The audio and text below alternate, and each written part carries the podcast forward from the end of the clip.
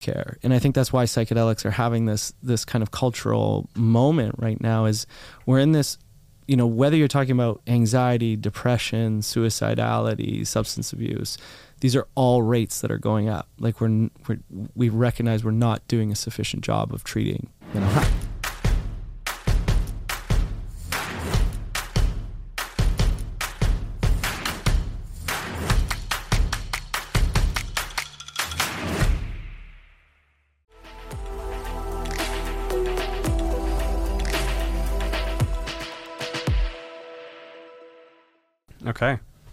Payton Nyquvest.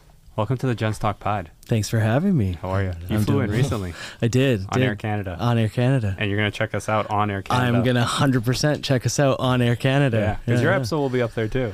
I'm looking forward to it. And you can tell everybody that you're I, on I'm gonna Air be Canada every time flight. I hear somebody that's on a flight, I'm gonna be like, "Are you t- are you flying Air Canada? Yeah. Check- if so, check it out. I know what Check you out gotta my do." episode, yeah. well, listen, thanks for coming by. We appreciate you being here.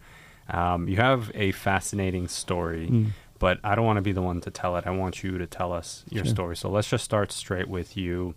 Um, you're a CEO of a company called Numinus. Mhm. um, and it's a company that specializes in treatments and therapy, Mhm. but there's an element of the use of psychedelics in that process. Correct. Now, there's a general misnomer around psychedelics. A lot of people associate them as like a hard drug that's really bad for you. Stay away from it, lock your doors, protect your children, type of Mhm. thing. Mhm. But you're here to sort of shine some light on maybe some things that are misunderstood about Yeah. psychedelics and how that works and how that can be used to help treat sort of therapy in in patients. Yeah. So let's start with, you know, who you are, Sure.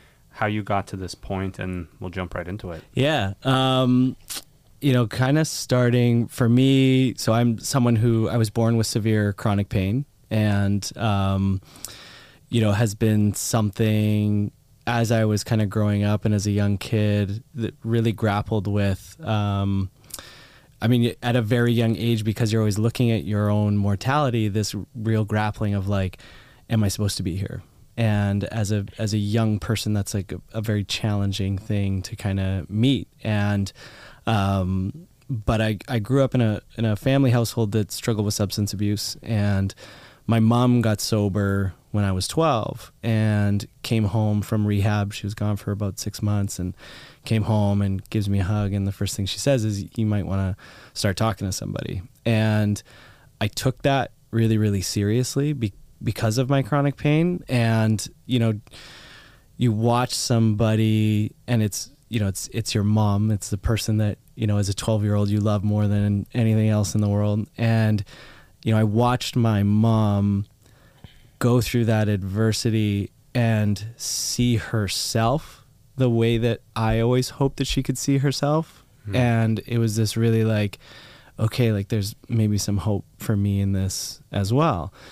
And so at 12 years old, become very, very passionate about mental health and the interse- and in particular, like this intersection of mental health and physical health. You know, I, I was aware at a very young age that my upbringing was maybe not the healthiest upbringing. And then, you know, when you have a parent that is an addict that goes into sobriety, you see the real, other, like, you start to see, like, oh, some of the things that were happening to me are not necessarily the healthiest things that should be happening to a child, right? Yeah.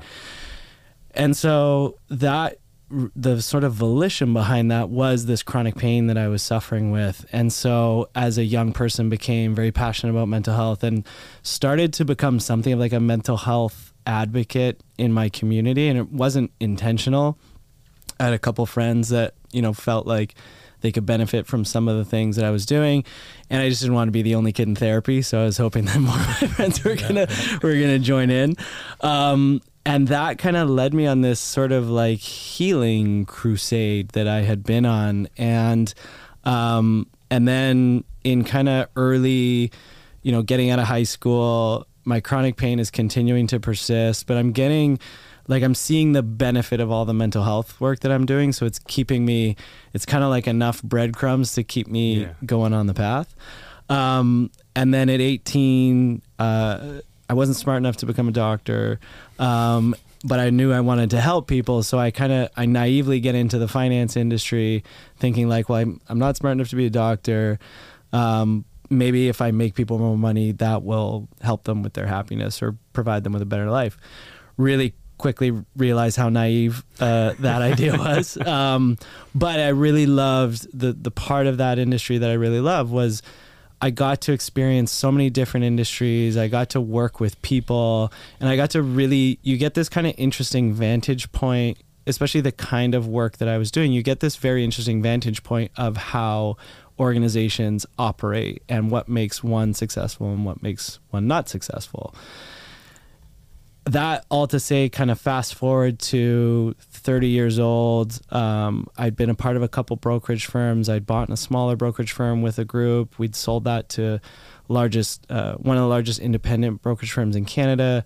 At 30, I was running the West Coast offices for that firm. I was a director of the Across Canada firm. I was sitting on the advisory board for the TSX, and you know, I was seeing wow. all this success but my chronic pain had never been worse. And i was ending up in the emergency room like three days a week. And i remember actually the most like financially successful week of my life i spent that whole week in the hospital.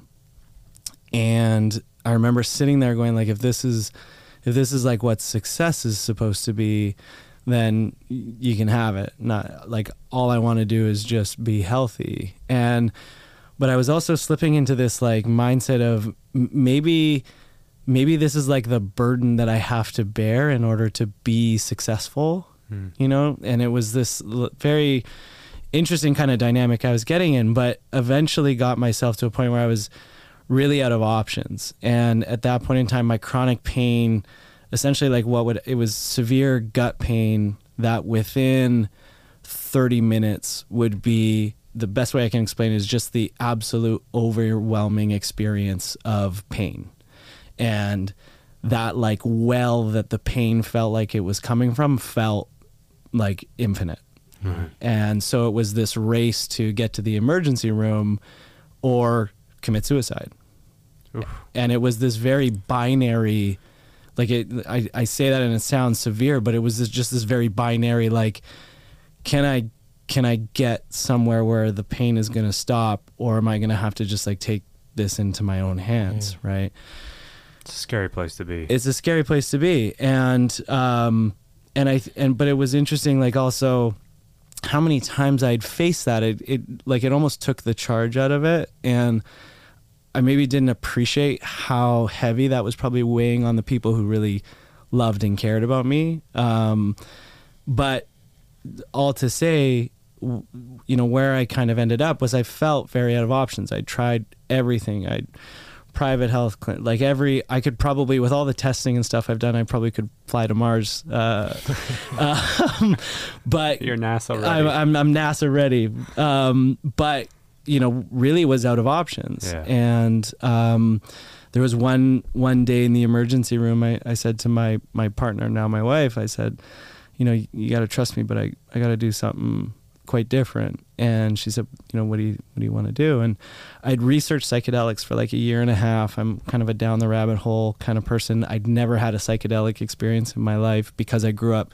in a family that struggled with substance abuse. I was always kind of the anti-recreational drug person. Right. Um, but I said I, I, I got to try something, and and the plan was to go to Costa Rica and, and go do ayahuasca, yes. and you know, I said, this is, this is what I got to do. And, and she kind of looked at me and she said, so let me get this straight. You have severe chronic gut pain and your game plan is to fly to the jungle and drink this like tea that makes you throw up and you think that that's mm. going to alleviate your gut pain and i was just like it's the best i got yeah.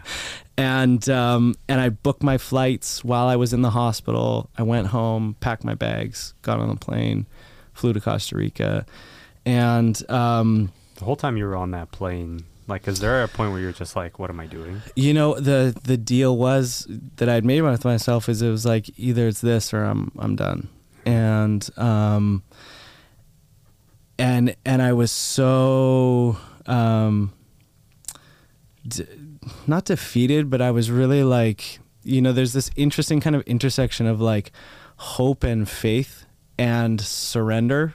Right. Mm-hmm. And I and I don't think that they're mutually exclusive. Like I think I think that's where you really find like and and faith is a loaded word but you you in those moments of really not despair but actually like really truly letting go that that was kind of i think the the place where i was at Mhm. um and so you know get to costa rica and um you know it was interesting going through that whole experience. I had no um you know you watch the youtube videos you listen to a couple podcasts you have these ex- kind of expectations of what it's going to be like. Um my experience was like none of those things. And as i'm going through the experience because my experience wasn't like you know what the youtube videos had said i start to go into this like it's not it's not working Mhm. right and there was an experience that i went through that i kind of credit to really being like the catalyzing experience where i had to come to full acceptance that maybe maybe what i've been experiencing is actually just what i'm supposed like what if there's actually nothing to fix Okay. what if this is actually just the experience that I'm supposed to have and what if that was it? And really like coming to terms with that Hmm. and not coming to terms of that in the sense of like yeah, I come to terms with that but like maybe maybe in the back of my mind like it'll get fixed like actually like hands and Accepting it. knees acceptance that like if this is all that I was ever supposed to experience like coming to like a gratitude and compassion for that mm-hmm. and I go through that experience and come out of that experience and I knew right away that it was gone. And not to paint the picture of a panacea, but at the end of that week, I never had any chronic pain symptoms ever again. How long ago was this? So that would have been 2018, Okay. Yeah. So what is that? Five years. five years. Yeah. Okay, so maybe backtrack a second here. For those who don't know what ayahuasca is, Yeah. what is it? Yeah, so ayahuasca is the mixture of the ayahuasca vine, um, and then there's a number of plants that contain dimethyltryptamine (DMT). Um, chacruna leaf is is typically the the leaf that's used in ayahuasca, and so it's the combination of those two plant materials brewed into a tea that are used in typically a group ceremony, um, and it's about a six to eight hour experience um, that takes you through. You know, I think when I say the word psychedelic, people go like, "Oh, tie dye and Mhm. visions and all that's that kind a, of stuff." truthfully, that's what I think because Yeah. that's my only exposure to what those are.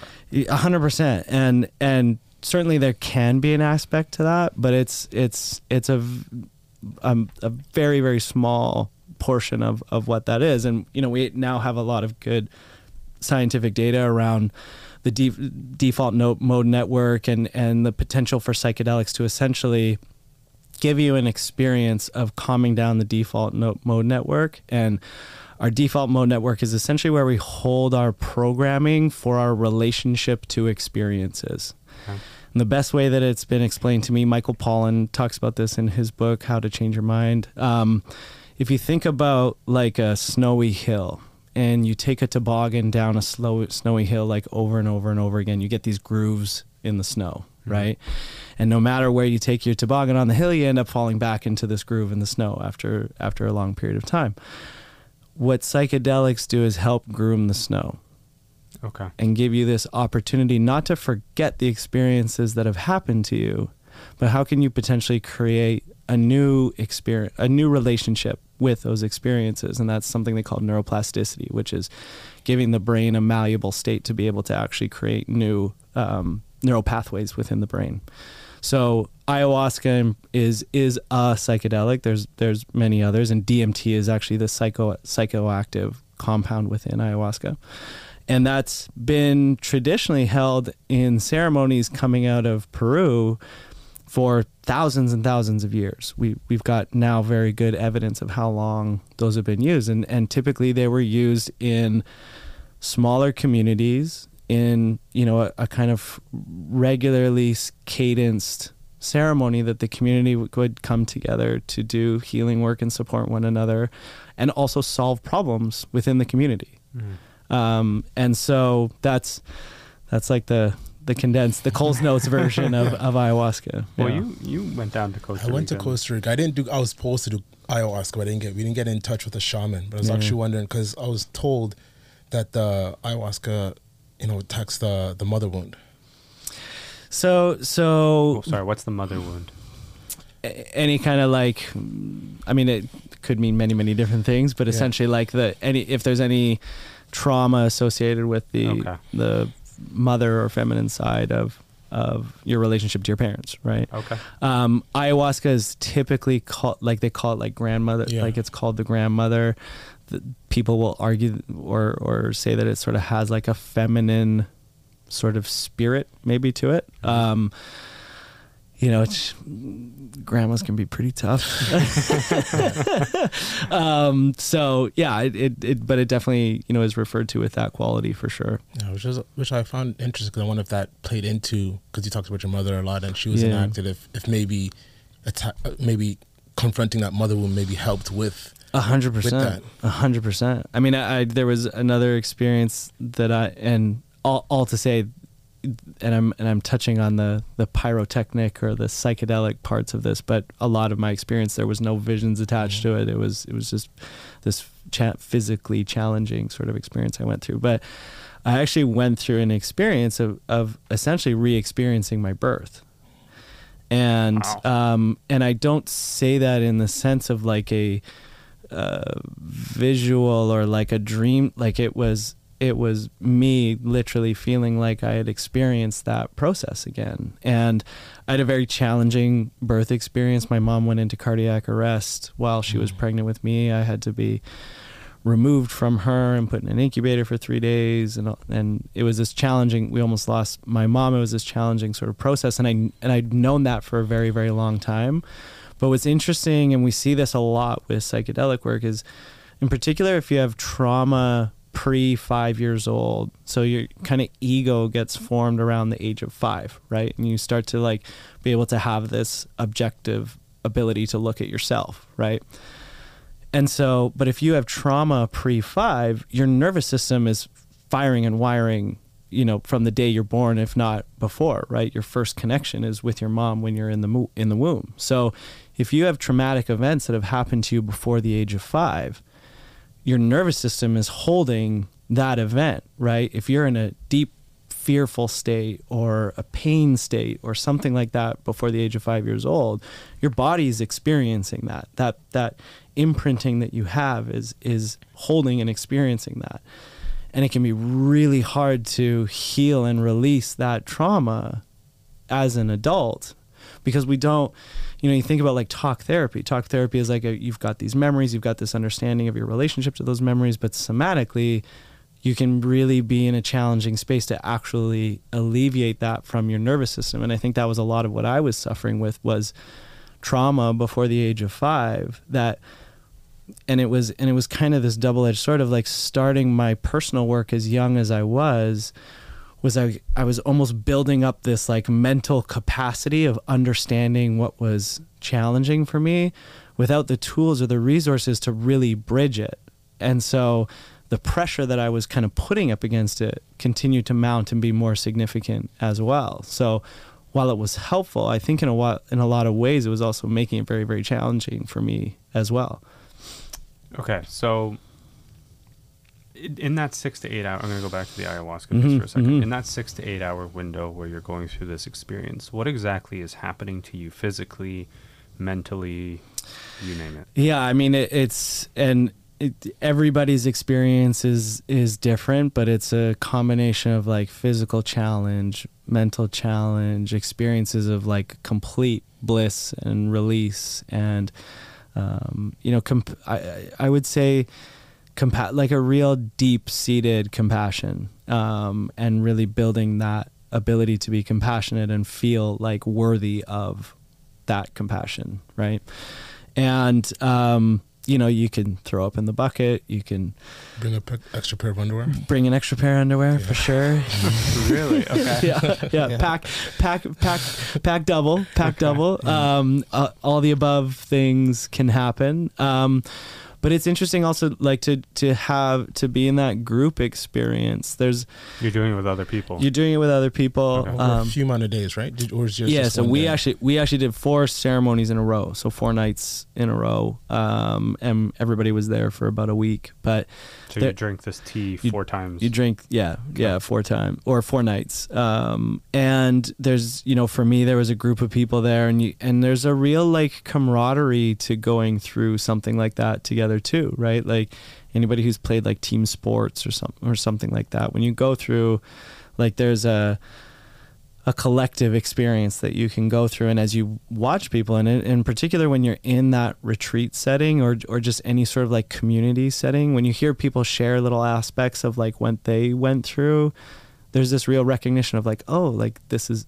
here's a part of like how that shows up in my own journey or like there's a real yeah collective healing process that happens. And i think it's something that's really really missing in our current especially in mental health care is there's this real absence of like community support and group work right? Mm-hmm. And there's a lot of like you're on the couch with the therapist and you're going through the story and and there can be this real heaviness of like whew, I don't know if other you know and you're hearing one person's you know kind of paid Right. perspective of like it, don't worry everybody goes through that and, and you're kind of like Oh, I paid you to say I that. pay, exactly Yeah. right. Um, and I think that's why we're seeing, you know, you're starting to see like whether it's men's groups or like different things that are starting to pop up, and I think that that's really important, right? So that we can have this like reflection of when things are hard. There are actually people who are going through similar things, right? And there are people who've gotten through it, and there's people who haven't gotten through it, right? And we need that we need that community and we need that kind of collective support because ultimately like why are we doing all of these things so that we can have better relationships with ourselves and we can have better relationships with other people. And you can't do healing doesn't happen in a vacuum, right? Yeah. So okay, so talk me through Numinus, how that sort of comes about, and Yeah. sort of the work that you're hmm. doing now. yeah so you know i go through that experience and honestly like the the for me one of the more scary places that i ended up so i i go through this retreat i come back home and i'm now Payton without chronic pain. Whereas my whole life i've been Payton with chronic pain. I know myself as Payton with chronic pain. My family knows me as Payton with chronic pain. People in my community my friends they all know me as Payton who has this thing. Hmm. and it's this really kind of scary like how do i relate with myself now? You know even like timeline wise i was like man i'm gonna you know i was going to the hospital three days a week before like i got all this time to like do new stuff right? And it was this really kind of scary moment of like how do i it there was a fragility i like i knew that the the pain was gone but it was there was this I hate to like you know the word sacredness has some like muddiness to it but mm-hmm. like there was this like a newborn kind of mentality or this feeling that I had of like how do I cultivate and build some structure around this thing because it felt like there could have there could be the potential for me to slip back into the old pattern again right Is there a fear? for On- sure Like you'll wake up one day and the pain's back. Not anymore. Not Okay. anymore. I mean, it- honestly, like, and and honestly, going back then, there wasn't either. Like, there was a, like a real gnosis of like, that's gone, Hmm. and the kind of like takeaway was that it was gone as long as I was willing to allow it to be gone. You know, like, I get the the best explanation was like the system that was holding that pain was still there, but the fuel that I was putting in it was completely different now. And, and I'm sure you've seen doctors since. Yeah, you know, what, what's been their reactions? You know, it's funny. Like I, I had this one. they'll never prescribe going to Costa Rica. Well, and, and- and this was so I had one doctor who I'd worked with for for quite a while, and he was at this private health clinic, and you know, kind of a high regarded person, and and so I come back and and I sit down with him, I'm like, I don't have to see you anymore. He's like, What did you do? And I'm like, Oh well. I, you know, went and did this, and I start like getting on a little bit of a roll, like people who've just done ayahuasca. You know, it's Mhm. kind of like the CrossFit thing. Once Yeah, people do all you psychedelics, you they don't talk shut up about. about doing psychedelics. So I come back from this from this ayahuasca thing and I'm sitting with this dog and I'm going on and he's kind of like he's like nodding and and he's kind of got like this open and I'm like he knows what I'm talking about. He's mm-hmm. he maybe he's done ayahuasca before and so I'm getting on this roll of talking to him and he's not he's like looking like he's writing down some notes and stuff like that and I'm like okay like I found some community here like what I'm I'm not I'm not crazy like this is this is a thing. Yeah. Anyway, so he gets up after I talk for a little while. He gets up and, and he goes out to the washroom or something like that, and his notepad is still sitting on the desk. And I look at the notepad and it says, "What is ayahuasca?" and it was spelt like I Z W, and I'm like, "Oh no, like this is, I'm in trouble now." Yeah. Um, but I would say that the thing, the thing that I wa- like as I was coming back was I felt so I felt so fortunate that I've been able to have this experience. And I felt so grateful that I was able to have this experience. And I felt compelled to somehow give back hmm. to this experience that I'd had. And I feel like I, I credit a lot of that to like me being able to create community was, you know, I had this like real draw to giving back and that really forced me to like reach out and start to talk to people. And, you know, within a very, very short period of time, you know, at the time there was really no like corporate or industry interest in psychedelics. It was primarily not for profit and academic groups that were doing research. And so I start reaching out in in like three weeks. I'm talking to Health Canada and like the heads of MAPS, which is the largest research organization in the space. And the thing I kept hearing back was there's nobody building any kind of infrastructure to be able to actually take this research and move it into um, Application. application and a model of accessibility, Yeah. right? And that was really, you know, kind of the impetus for starting Numinus was like, how do I, how do we continue to support research, but how do we actually make sure that there's a place to land here for people? And for me, like the the commitment for me around that was, I was fortunate enough to be able to get on a plane and fly to Costa Rica and pay to go to retreat and I'd had all of this you know mental health work that I had done and and I had all this kind of like resourcing around this experience M- that's not most people's experience or opportunity. What does it typically cost to do ayahuasca? So I think I think it, it was probably like five thousand, six thousand bucks. Okay. You know, It's a lot able- of money It was a lot of money people. to a lot of people, Yeah. and and and in particular, people who are really suffering. Sure. Right, the people who like go to do these kinds of things. Like, it's not like oh, I'm feeling a little bit off. Maybe I'll go do some ayahuasca. Right. Yeah. Like most of these people are people who are really suffering, and most of them have been let down by a number of different treatments that didn't work. And that for me was like you know, you asked like how did it feel when I was flying down to Costa Rica for the first time, and it was kind of like, you know, I'd thrown everything out. Like there was nothing to lose Right. because I'd been felt like I'd been let down so many times, right? And I think that's where a lot of people get stuck is there's this hopelessness of like I've tried things and nothing's nothing's worked, right? Yeah. And and in particular around mental health, right? Like we we don't have a lot of very good options for where we go for mental health care, right? You end up on an SSRI or an antidepressant, and if that doesn't work, you have some event that happens to you and where do you go the emergency room Yeah. right and we think of the emergency like if the emergency room is the last line of defense right if the emergency room doesn't work then like What else you got? what else you got Yeah. right and and that you know now especially up in canada i think are th- the third the the third most active reason why people end up in the emergency room is complications with their mental health medication Mm. Wow. you I know? didn't know that. yeah yeah That's huge. it's huge and and it's it not sounds so preventable. Well, and that's I and I think that's what's really really shifting around mental health care, and I think that's why psychedelics are having this this kind of cultural moment right now. Is we're in this, you know, whether you're talking about anxiety, depression, suicidality, substance abuse, these are all rates that are going up. Like we're, we're we recognize we're not doing a sufficient job of treating mental health And right? exasperated by the pandemic. Correct, correct. And and so with that, if you look at all of these different things we use, right, whether it's antidepressants, SSRIs, and they have their place, but that's symptom management, right? And a lot of times we think like, oh, if I'm labeled like a or diagnosed a depressed person, then that's it. I'm a depressed person for the rest of my life, and this is a thing that I have to treat Right.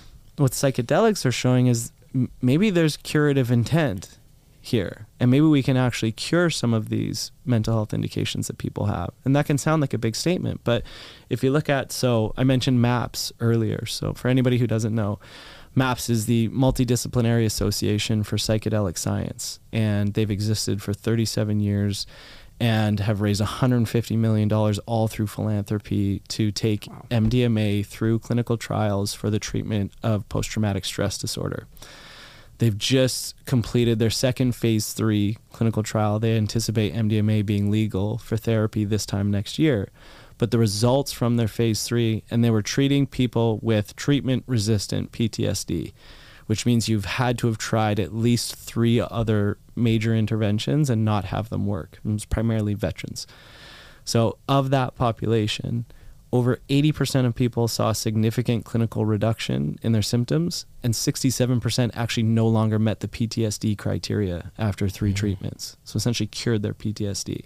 Three treatments. That's how how far in between treatments? That whole protocol you can run in like four to six weeks. wow, Yeah, that's quick. it's super quick, super quick. So in about a month to a month and a half, you can go Mhm. from suffering from PTSD to potentially not having it anymore. Exactly. And and that, you know, you think about PTSD, actually interestingly in Canada, about 8% of the Canadians are diagnosed with PTSD, which is some of the highest PTSD rates on the planet. I mean, it's it's hard to quantify that because a lot of other countries don't have the opportunity to even Yeah. diagnose people. I can but think of a few countries that probably have a high Ex- number. Exactly. Yeah. And but if you think about that, that's the diagnosed number. How many people don't have a Undiagnosed, yeah. diagnosis, right? Yeah. That's a huge number. That's over 3 million people in Canada, Yeah. right? In the US there's 14 million people that suffer with PTSD. So, um, and so now we're in this environment where, you know, there's clinical trials for psilocybin for depression and, and all of these different things that are happening. They're showing that psychedelics can be really, really useful for a whole bunch of different indications. And I think that's incredible. But psychedelics also aren't for everybody. And I think that's an extremely, there's so much positivity out there around psychedelics and, you know, this whole like microdosing wave is like bringing a lot of interest into the space and stuff like that but these are not for everybody. They're super powerful tools and some people are just not good for psychedelics. Can you can you touch on that a little bit? Because I think people, to your point, you know, there's that wave of microdosing coming through where people Mhm. are interested in trying new things. Mhm. Some of them with intention, some of them just because it's the new thing to try. yeah But when you say that it's not for everybody, walk us through why that is. What Yeah. some of the the the fallouts of, of microdosing in the wrong way may may Mhm. come about. hmm Yeah, I mean, a couple like the the the very very immediate ones are like anybody who has a family history or potential of of schizophrenia, bipolar, psychedelics could actually trigger a schizophrenic event or a bipolar event. Right. Okay. We have to really really be careful about that, um, and that that can be a, a lineage thing as well. So when we're talking about like proper diagnosing and screening and stuff like that, like you've got to look at family history. Um, not not to be uh, contradictory to that statement too, but there was a recent study that, that was done out of Vancouver, and there was a guy with really really severe schizophrenia, and he had all these voices in his head that he they had actually told him to jump off Lionsgate Bridge a couple of times in Vancouver. He tried, and they put him on a microdosing LSD protocol, and he and after a little while they asked him like how you you know how you feeling, and he said, well I still have the voices, but they're saying really nice things to me now. And um, Interesting.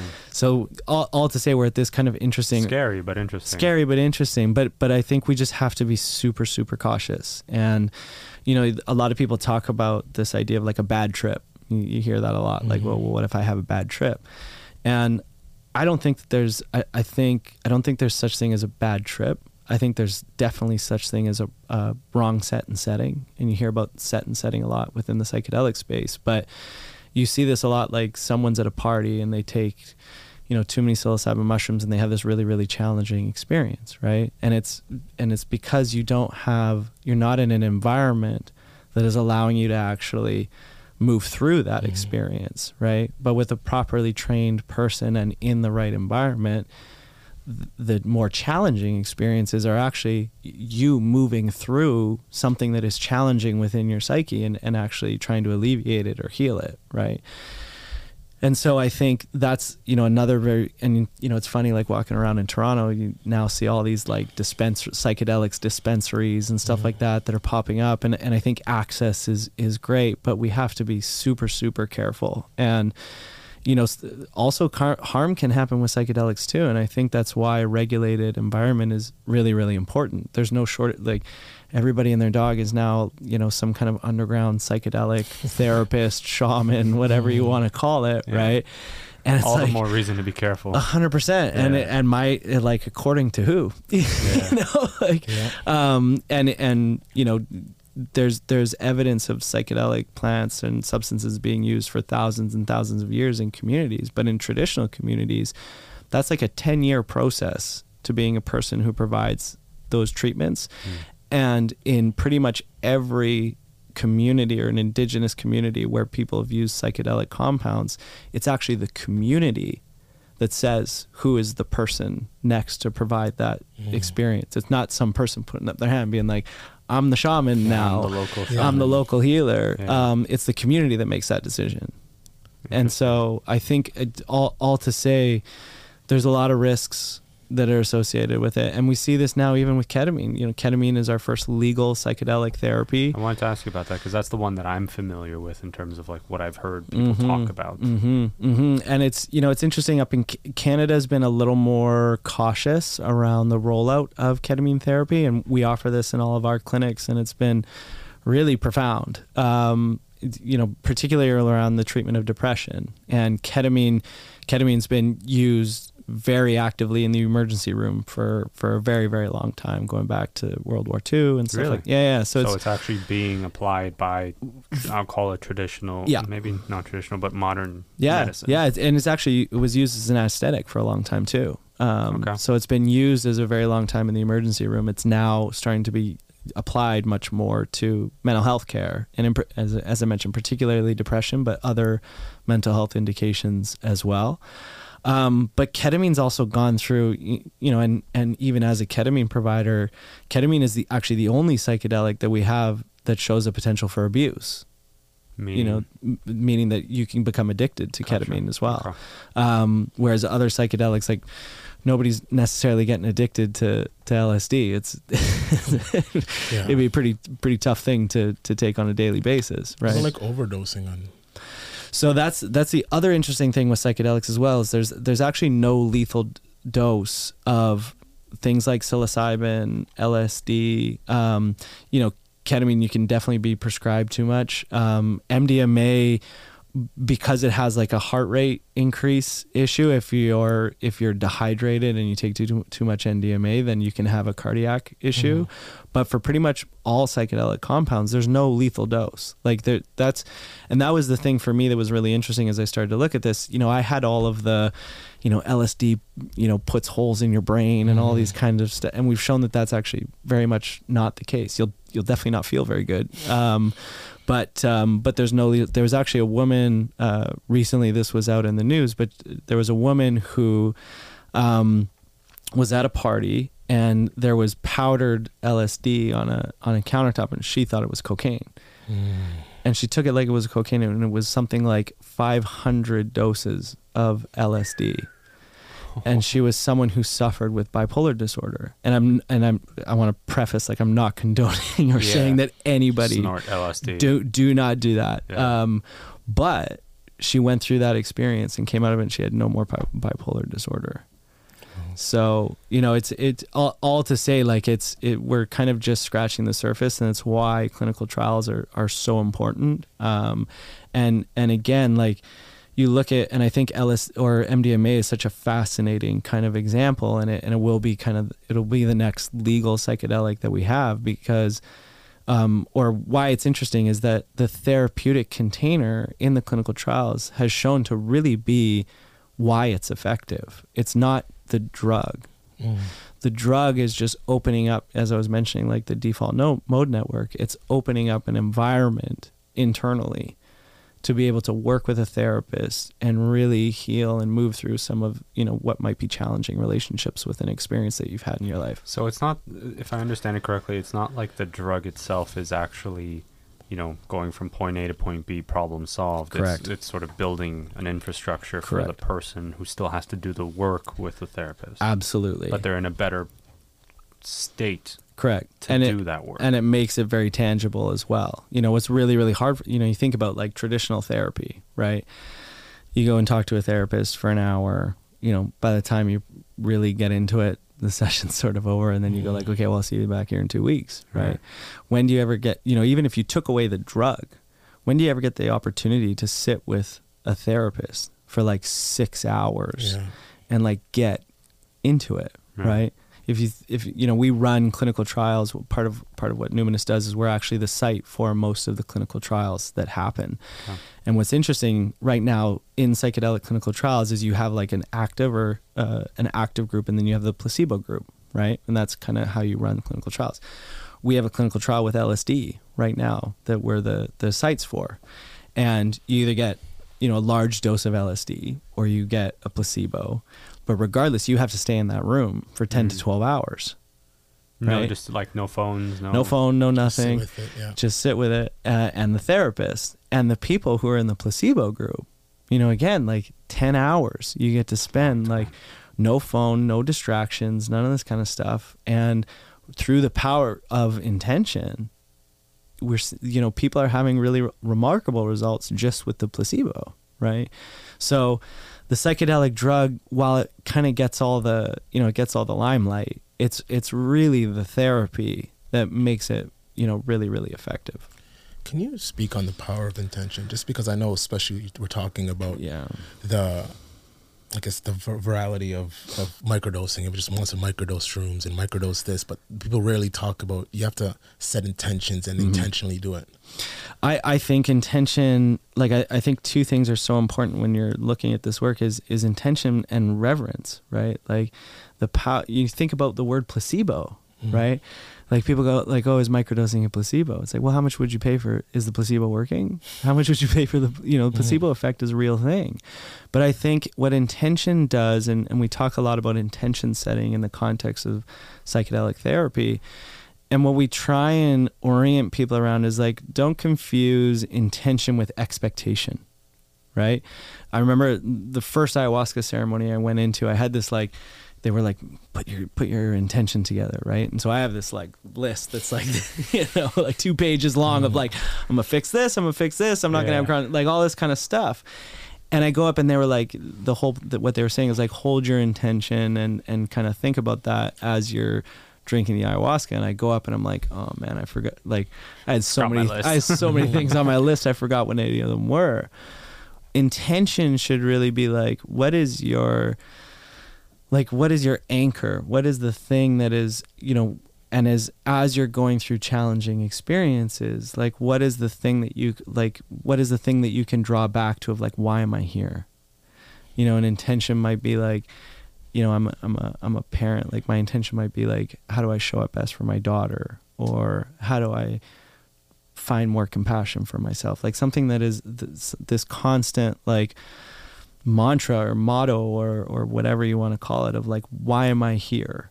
And why am i doing what i'm what i'm doing? And um and that is very very powerful in psychedelics. And i mean it should, it should be you know i think we go through life a lot of the time kind of just like going through the paces going through the motion. And we forget to go like what do, what am i here for? What do i you know what do i stand for? And um that can be you know i've i've gone through periods of like or going through even different experiences that i've gone through with psychedelics where like really all my all i had was my intention and um, and that can get really tested too. And I think that that's important. You know, as we go through these challenging experiences, I think that's a part of what we do is reminding ourselves why we're here. You know, we get so confused as we grow up. You go to university. I'm supposed to get a job. I'm supposed to, you know, I'm supposed to get Instagram followers. I'm supposed to, you know, get YouTube Yeah. likes. I'm supposed to do all of these things, and you kind of lose sight of like, am I? You know, like is is that really?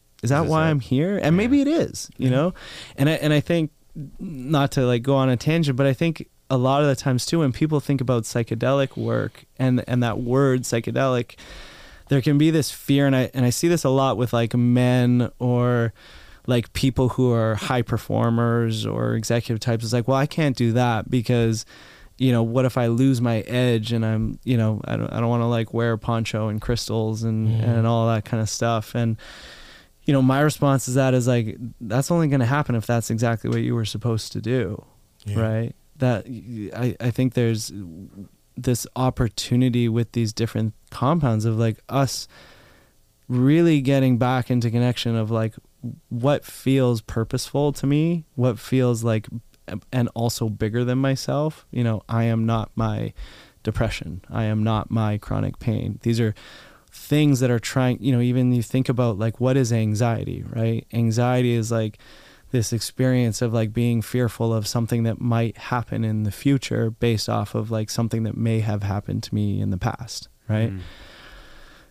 You know when we when we talk about intention like maybe there's an opportunity to go like what is that thing trying to keep me safe from? We don't we don't typically think about that. We think of it as like oh it's this thing that I've got to try and stop happening as as as quickly as possible because it's making my life challenging. Maybe that thing has been knocking at the door for a really long time saying like hey there's a thing here you got to pay attention to. And if I bring my intention to that maybe I can create a better relationship with what that thing is that's you know ultimately trying to keep me safe at the end of the day. Mhm. Yeah. So I, get, I I still have to like I have so many questions. so th- doing ayahuasca, for example, and and sort of taking the psychedelics, Mm-hmm. I can understand how it supports a person when they're dealing with a mental health issue, right? Mm-hmm. But when there's a physical element to it, how is it Mm. resolving physical pain? You know, I think in the sense, especially like chronic pain, I, I think the the challenge that we've had as like a Western society is we treat them is- in an isolated sense, and I think the thing that I was realizing is like there's no there's no separation, right? Other other than you know, if you go if you break your arm, don't go to an ayahuasca ceremony. go go to the hospital. Right. Um, but you look at like chronic illness, right? And you know, I think our minds, and and this was at least my experience. Like my mind was strong enough to fight off like what would be considered like a mental health issue, but my body was respond like my body was the thing that was responding there. Because the And body holds that trauma in different ways. Correct. Right. Correct. And if you think, you know, that, and it makes a lot of sense. Like when we're checking in with someone in regards to like how their mental health is, what do we say? How you feeling? How are you feeling? It's not how are you thinking, Right. you yeah. know? How are you feeling? Right? That's that's the barometer that we use for our current state Right. right and and so that and we see this now like we we do a lot of uh, neurology work and um, actually out of toronto. Shout out to neurology center of toronto. Um, but um, one of the things that we see there is is we treat a lot of people with epilepsy um, and people who have seizures. And what we started to recognize was probably almost 50% of the people who are coming to us to have seizures when we are hooking them up to to like a brain scan when they were having a seizure their body was having a seizure and their brain wasn't Hmm. so the body is is The one that's producing. the one that's having this response, right? Right. And it makes sense. You think about your your nervous system as an extension. Like, you know, I was having this conversation at dinner last night with with our the neurologist Evan Lewis, and we were talking about like where does the brain end and where does the body start, right? The brain is an organ, right? If you like mechanically, like your liver would be or like your heart would be, Yeah. right? We kind of associate it with like our th- our thoughts and all that kind of stuff because that's its that's maybe its job right but it's really where we hold just it's the library of where we hold our relationship to things but the nervous system is is throughout your entire body right and um and so thinking about my chronic pain you know I, I again i think it was as a young male you know who grew up i have a younger brother who grew up in an environment where I had to take care of my mom and I had to take care of my my little brother. Um, there was no space for me to like you know have a mental health challenge. There was no space for me to be depressed because I would I wouldn't survive Right. right? I had to take the role of the responsible one. And so I didn't give myself the space It's funny you say not funny. I'm, I mean, I'm sorry you had to go Nah. through that, but it's it's interesting you say that because a lot of responses that we see to clips or episodes that we post around men sort of opening up to the the challenges of their mental health, being vulnerable, is typically met with those types of comments, but from Mhm. an angry place Mhm. of I don't have the time or the luxury to be talking about these things that you guys are talking about. I have to deal with the real world. Yeah. And it seems very unfortunate because that's where a lot of men are getting stuck. You know, and and I my and again, this is a this is a, a privileged place to be able to say this, but I think the response was like, "How's that working out for you?" Yeah. You know, and it, and it, and I say that compassionately. You know, like, how is that working out for you? Are you showing up well as a father? Are you showing up well as a partner, as a son, as a, you know, all the things that that we show up to do? And um, I think if you asked if anybody is feeling that way, if you went to the people who you love, who love you, and say like, "Hey, I don't have time to deal with the way that I'm feeling right now because I feel responsible for this or that." You know, even if you went to the people that you feel responsible for and said that, my guess is that the majority of those people would say, "Take the time." Yeah. Mm-hmm. right?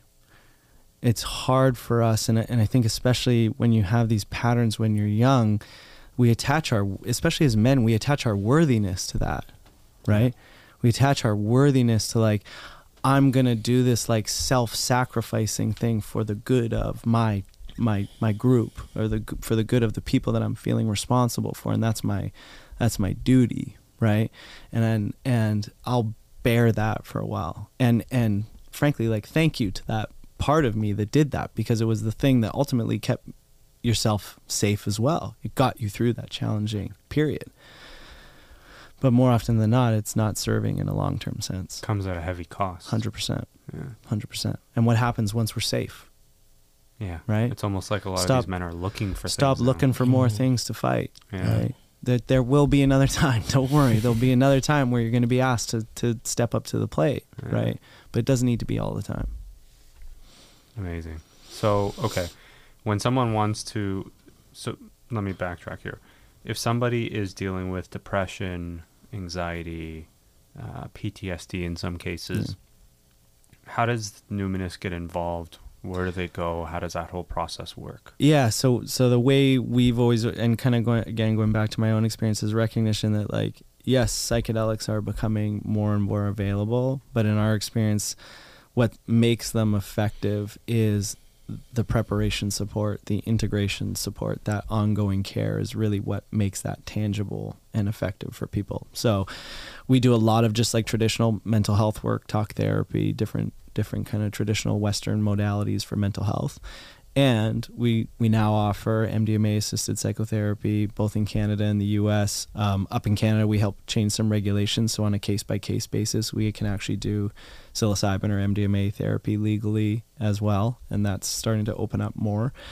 So if you're if you're a fit for that, we we work with you. We do a diagnosis, and then we start to get you prepped for those different sessions.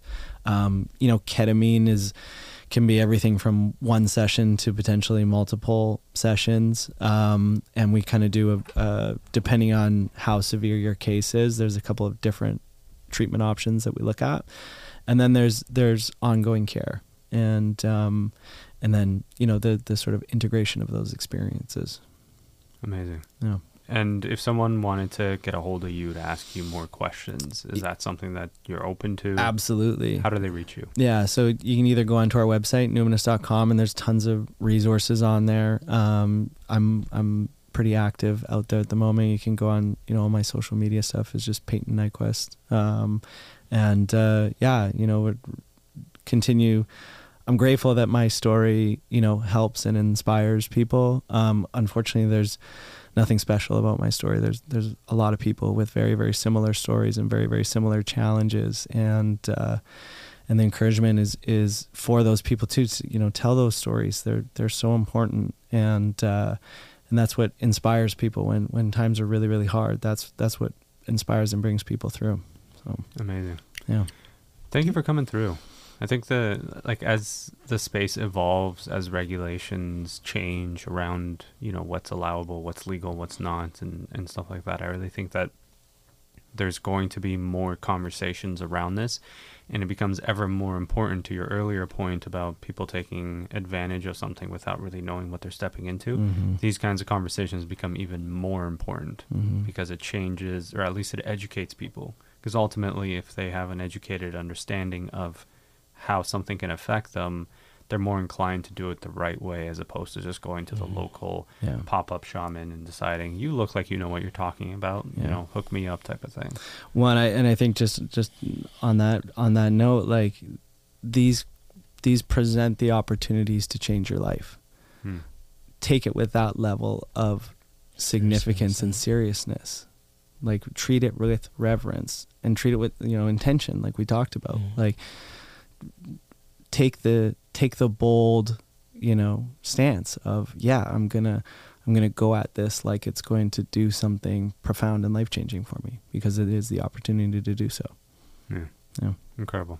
Cool. Payton, thanks for coming through. thank you Thank very you. much for We having appreciate me your time. Appreciate it. Appreciate you sharing that story and sort of talking us through, educating me. I know that you you- you know more about this stuff than I do, but like I'm just like a dumb kid trying to figure out how all this stuff works, Yeah. and it's interesting because it gives me something to think about um, in terms of how there's more treatments out there that are not as recognized that Mm. are actually working for some people. So Mm. it's interesting to hear about the PD, PTSD piece yeah you know how it's helped in your scenario and how it could help potentially others who might be listening and go hey you know what maybe this is something i want to consider mm-hmm. but to your point and this is where we'll end it if you're going to do it do it with intention and make sure you're doing it with a credible source Correct. like Numinus. Correct. There correct. Awesome. Thanks guys. Appreciate your Thank you very time. much. thank you very much. Poncho thank you so Thank much. you, thanks for every for listening everybody